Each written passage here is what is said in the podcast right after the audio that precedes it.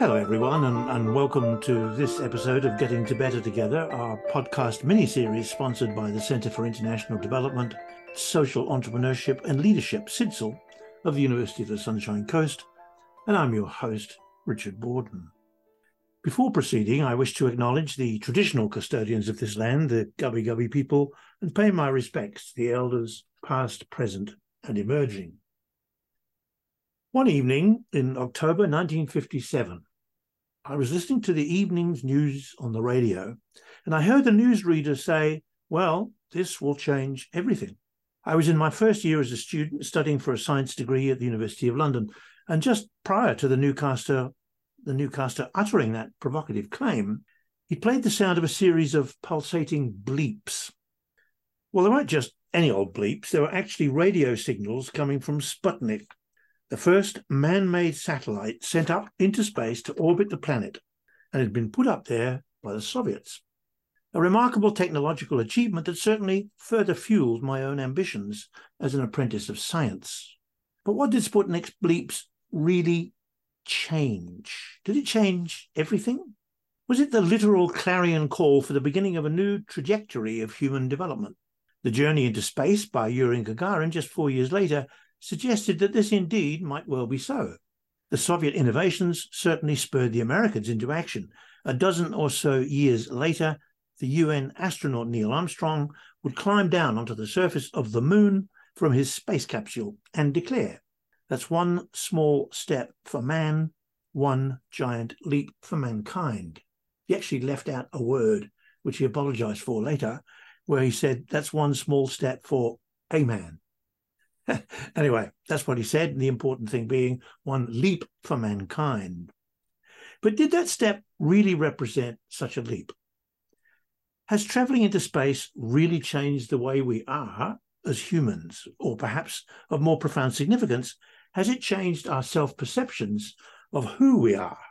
Was the trajectory of human affairs greatly impacted by those technological achievements, any more, for instance, than by the invention of the steam engine or the internal combustion engine back in the 18th and 19th centuries of the Industrial Revolution, or by the printing press several centuries earlier than that, or by the water wheels of the flour mills hundreds of years prior to that, or the wheel and axle assembles themselves centuries before that. Can one imagine the impact that wheels have had, just that invention. However, did it change everything? Manufacturing tools to make our lives somewhat easier or more productive or safer has seemingly been a characteristic feature of our entire 200,000 years as Homo sapiens on this planet. Technology is an amplifier of human effort. Each significant innovation over that long period of time has probably been greeted with the claim of changing everything. My own opinion is that it would be much more accurate to state that the historical advent of each new technology has changed something, that's true, but changing everything is a claim that's much more difficult to justify. This is all until recently. Until recently, there was really no gauge of how things would change. But in June of 2016, a tech company called OpenAI published research on what's referred to as a language model. That allows computer models to generate images, sentences, and sounds from data that's fed into it by humans. Six years later, just last year, it published research on what it called Instruct GPT. Now, here is a step that really does represent a leap of mankind of such magnitude that it represents a challenge to the future of mankind itself. It's not just an aid of making our life easier or safer more secure, although there are very many potential applications in this regard. The emerging AI technology has the capability, indeed, of changing our self perceptions, who we are as human beings. The news has triggered responses that AI has, or soon will have, the capacity to genuinely change everything. And as many see it, this is extremely concerning as nothing less than an existential threat to humanity. From gaslighting to death threats, generative artificial intelligence that talks to users is becoming one of humanity's biggest threats, according to a leading authority in the AI field. And that leading authority, I am delighted to say, is my guest today, Dr. Erica Mealy. Erica is an award winning academic at the University of the Sunshine Coast, where she's a lecturer in computer science with a special interest in and concern for the vital interface between AI technology and ethics. She's also a coordinator of a number of different programs, including computer science and cybersecurity external engagement. She's been writing code for more than 20 years, and in her own words again, she says, I am a technology and design evangelist. Welcome, Erica. Hi, that's a wonderful introduction. Thank you. Let me start our conversation by asking you to explain the basis of your concerns for the development of generative AI and indeed about AI in, in general. So, yeah, we are facing a revolution uh, in the development of AI in the last not even 12 months. It's really since uh, the end of 2022. Mm-hmm. And my concern really that Bing chatbot example that uh, you started to mention with gaslighting, that's where things really went off the rails. So I'm a bit of a sci-fi nerd, as many technologists are, and uh-huh. so I go back to uh, Isaac Asimov's law of robotics, and that is first do no harm. And this is where I feel like we've fallen down. We've gotten so excited by the tech, we haven't stopped to actually look at well, is this actually harmful? And I mean harmful in a genuine sense, not do I need to retrain? So there have right. been lots of robotic sort of uh, innovations in the last few years that talk about, you know, bricklaying robots and various things like that. And that's okay. financially harmful to bricklayers, absolutely. Mm. But is it actually harmful to humanity as a whole, or is that just pushing us to the next evolution? I think that's okay. But where it starts to become a problem is where it actually overgeneralizes or it like they hallucinate, which is a fancy way of saying they just plain make stuff up. And uh, you know, I think we should you know call a spade a spade or a friggin' shovel, as my my family right. would say. Right. And you know, it's it it is genuinely making stuff up. And if we over trust it, uh, there's a definite problem of oh, but the computer's right. There's a lot of people across all generations that have this distinct trust in computers. And so far, pre AI, that was well founded. Our Wolfram Alphas and MATLABs and these data science tools, our calculators, when you put the sum in, it was right. It gave you the right answer. So we learned to, you know, test it a few times and test the waters and go, yep, okay, it's right. The big issue, apart from the gaslighting, and, you know, I think it wanted to recreate the COVID pandemic and it wanted to get uh, you know, the codes for nuclear launches and various other ridiculous things, is that we've actually also found that its accuracy is decreasing over time. Decreasing. So there a decreasing, yeah. So it was a study come out of uh, I think Stanford University quite recently looked at GPT 3.5. So that mm-hmm. was the update to Chat GPT or the back end uh, engine of GPT right. uh, in about uh, March this year that brought it up to 2021. Mm-hmm. In March uh, this year, they had an accuracy for determining if a particular number was prime.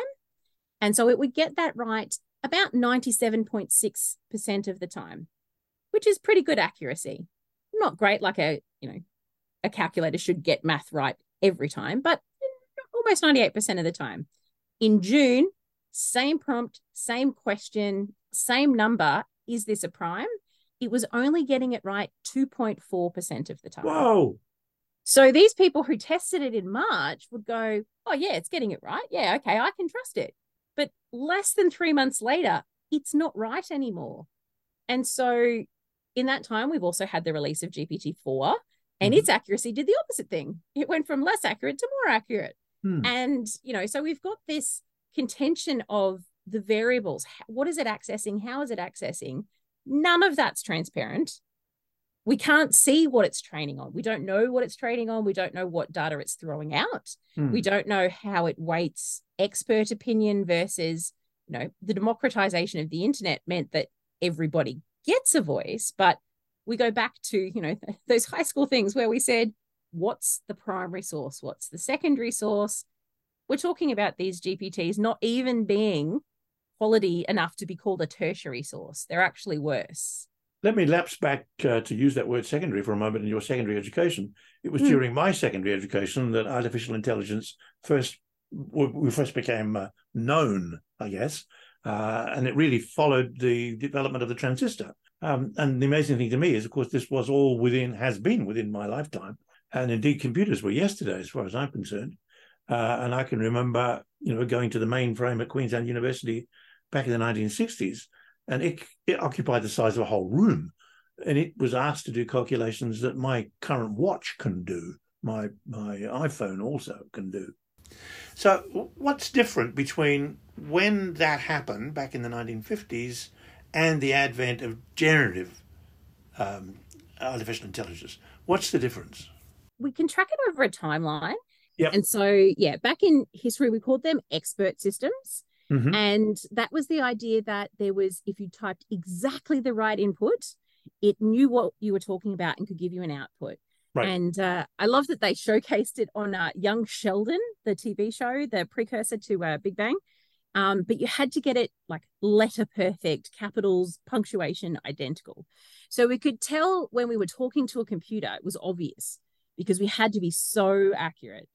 And then, you know, we had the Turing test to try and work out, well, when did it get um, intelligent, in inverted commas, which we've already passed that. Uh, but um, we went through a period where we could tell it was the computer because it needed such specific controls to make it work. Why was it called a Turing test? After Alan Turing, actually. So he's often called the uh, father of modern computer science. Mm-hmm. So he created the computers at Bletchley Park that actually cracked the Enigma code, so changed the track of World War II, okay. um, and uh, saved you know millions of lives, allied lives. Right. And uh, so he came up with this idea that if you put a computer behind a screen mm-hmm. and a human behind a screen, so both interacting via a, like a computer monitor, both through a mouse and keyboard, um, if you couldn't tell which was which, or in fact, if I think it was if you could fool 30% of the humans who tried it, then it was considered intelligent. Mm, so, okay. from that perspective, we could tell Eliza because if all you had to do was spell a word wrong and it would say, I don't understand. Okay. So it was very obvious to us what was a computer then. All right. Then we got to a stage where it beat, uh, so Deep Blue uh, beat the world chess champions, it won Jeopardy. And so they were typified by this wide reaching knowledge. So suddenly the computers were known for expansive knowledge delivered quickly. Is this and because so, they were much bigger than the Turing one? Well, I mean, in, in terms of our yeah so they were using supercomputers at that point and if we mm-hmm. look at moore's law which is the the trajectory we take to say the improvement in computing that period of time we increased our computing power massively so i mean i've got a, a drive that's you know the size of probably a little packet of gum and it's bigger than the internet when it started and uh, so you know this this incredible increase in hardware technology took us to that space the ability to process these large amounts of data and filter and search them. So, you know, when Google came online, these kinds of things. So we could tell it was the computer at that point because there was no delay. The computer would get it always right. It would give you probably more information than you cared for, and it would always have it within seconds. Um, whereas the human would have to think about it. They might um and ah, they might not quite get it right sometimes or change what they wanted to say. Um, so the way we beat the Turing test, ironically, is we actually made a chatbot similar to our chat GPTs now, but not quite as smart. And they modeled it on a teenage boy and it swore, it refused to answer, it made typos, and it took its time. And so the way we ended up passing this, you know, is it intelligent, is actually by effectively crippling the computer by making it stupid and silly and all these kinds of things. That interesting. Yeah. So, it, but now we've got to this point of, well, how Alan Turing defined intelligence, these chat GPT generative AI tools, they're exhibiting that. Clearly, they're not what we think is sentient yet. But how do we define that? What what makes it in- sentient and intelligent as opposed to just a very large summarizer of knowledge? Um, I, want I, want to come back to that issue of sentience uh, in a moment and talk about conscience and ethics and so on. Um, mm. But just just before we do that, um, I'd like to to know a little bit more about the the big noise, the big uh, brouhaha from from academic institutions, schools, and universities saying, "Oh God, this means that students will cheat." Yes, Is that a genuine concern. So it's an interesting. There is definitely a debate ongoing, and I definitely can't present the university's position. Um, and I think that's because it's changed, not the university's position, but the actual technology is changing quickly.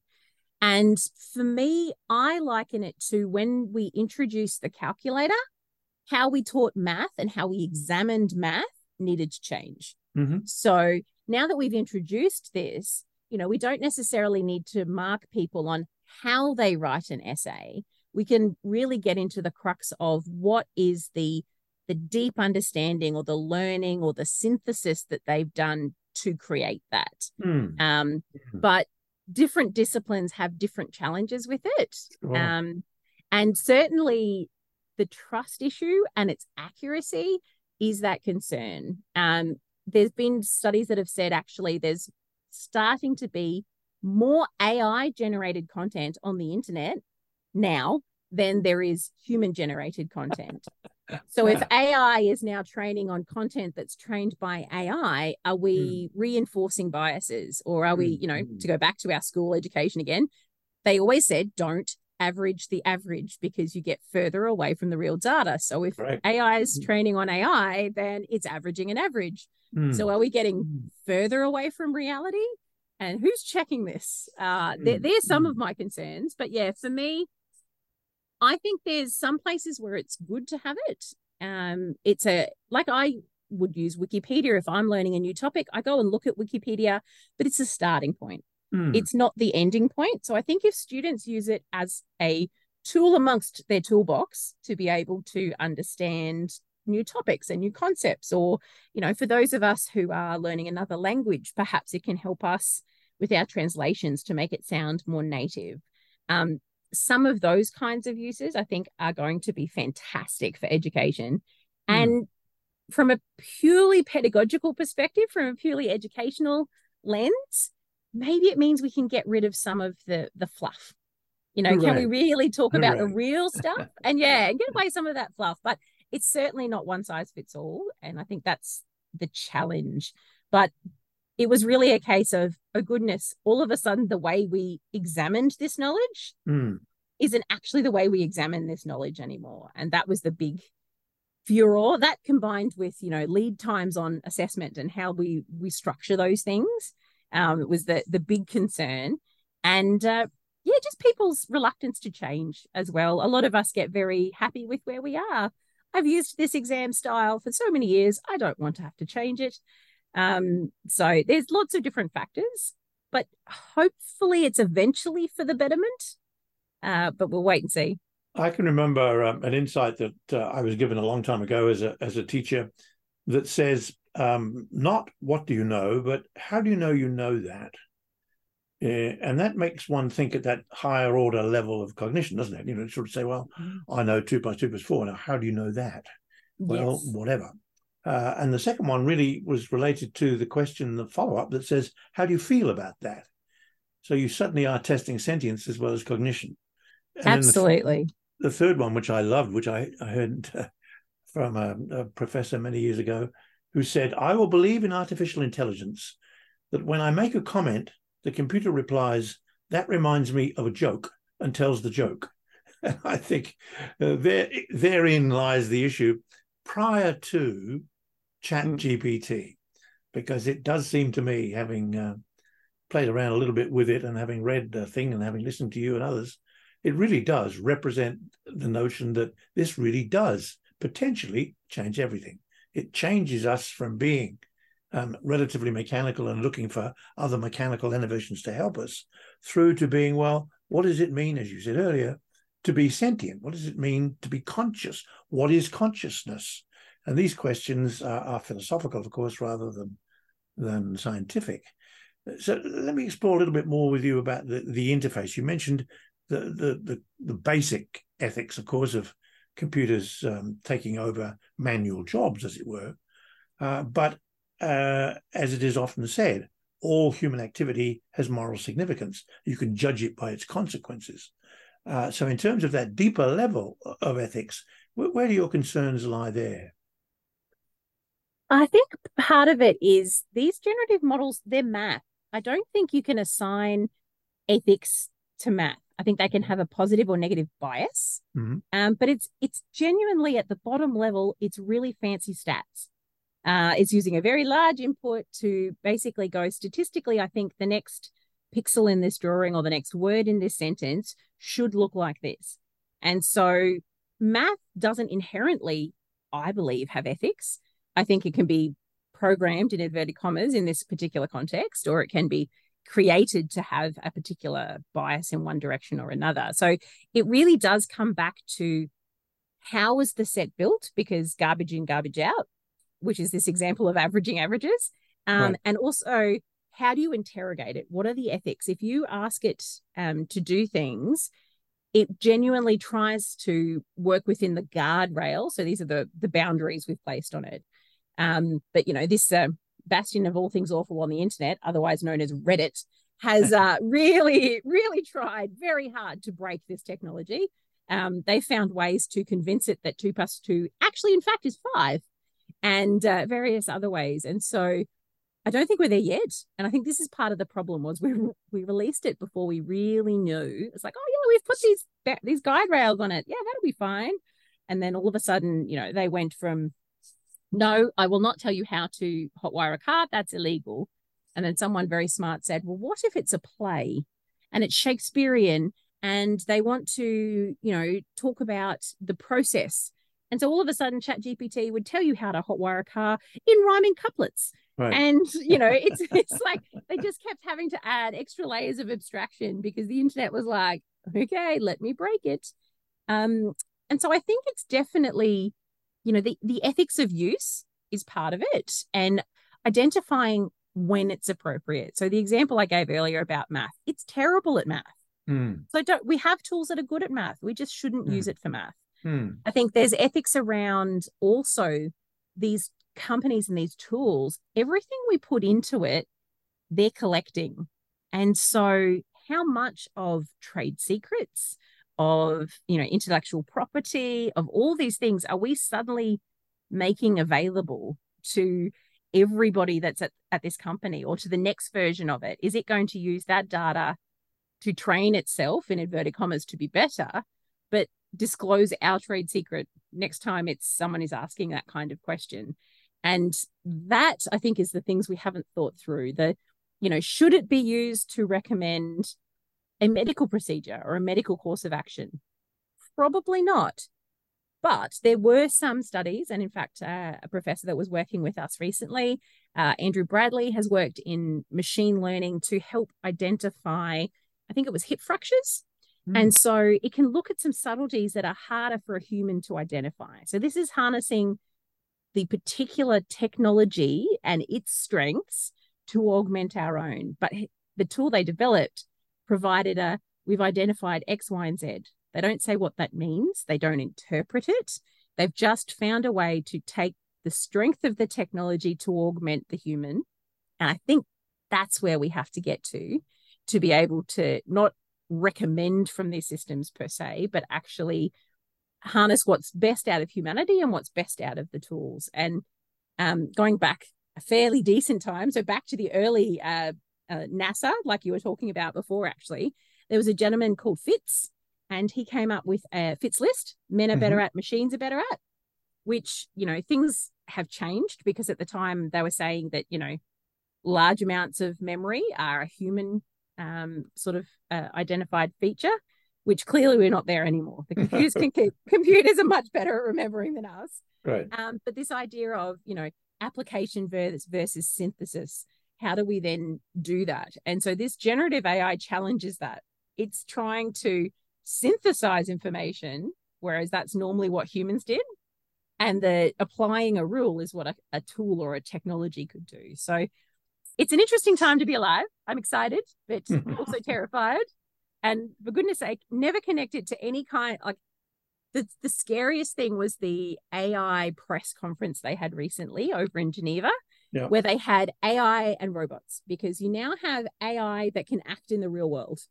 this is what scares me. AI on a computer that we can turn off, I'm I'm okay with that. But AI that can actually cause some kind of action in the real world, this is where I'm I'm worried genuinely. Mm, that goes back to my statement earlier about if every human act has uh, moral significance, then there must also, by by definition, if machines are able to take actions uh, that are equivalent somehow or another to human, then that too has consequences. The issue is if humans are relatively incapable of thinking consequences through, which would seem to be true from all my uh, interest in, in philosophy, um, well, you know, why don't we think? Why didn't we think about the impacts of, for instance, burning carbon fuel in terms of the of the obvious impact that you will let carbon dioxide go. Even if we didn't know about global warming, we're letting carbon dioxide go and other uh, greenhouse gases. So it, it, seems to me that the the missing link in all of this is consequences and, and understanding and being aware of consequences. And then the second step was being aware. Well, once you know uh, you have consequences, what should you do? What ought you to do? And we go back to what we were saying before. Really, um, the chat gpt is no different from any other computer that other than the speed and, and the huge amount of data it has in that it's still humans involved in either end putting in mm-hmm. and dealing with what comes out um, it is and, and yeah ahead. when it goes awry you know when mm. it goes awry who is responsible so exactly examples yeah, exactly. in the real world there's robot taxis in san francisco at the moment and in fact mm-hmm. there's been a hilarious protest um, they've discovered that if you put a traffic cone on its bonnet, you actually turn it off, and it can't be even if you take the cone off, it doesn't reset. Um, so there's been guerrilla, you know, activists riding around on their bike backpacks, you know, bikes and and balaclavas to put traffic cones on cars.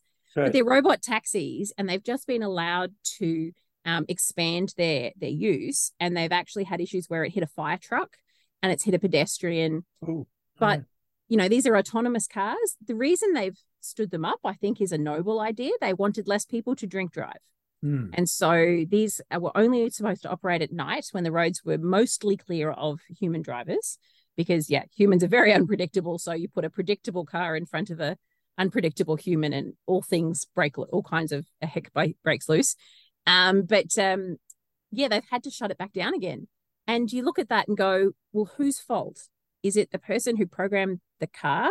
Yeah. Is it the person who put the training set together? Is it the engineer that signed the paperwork? Is it the organization that built it? You know, are we going to go after Cruise and ways which are General Motors and uh, uh, Google's parent company?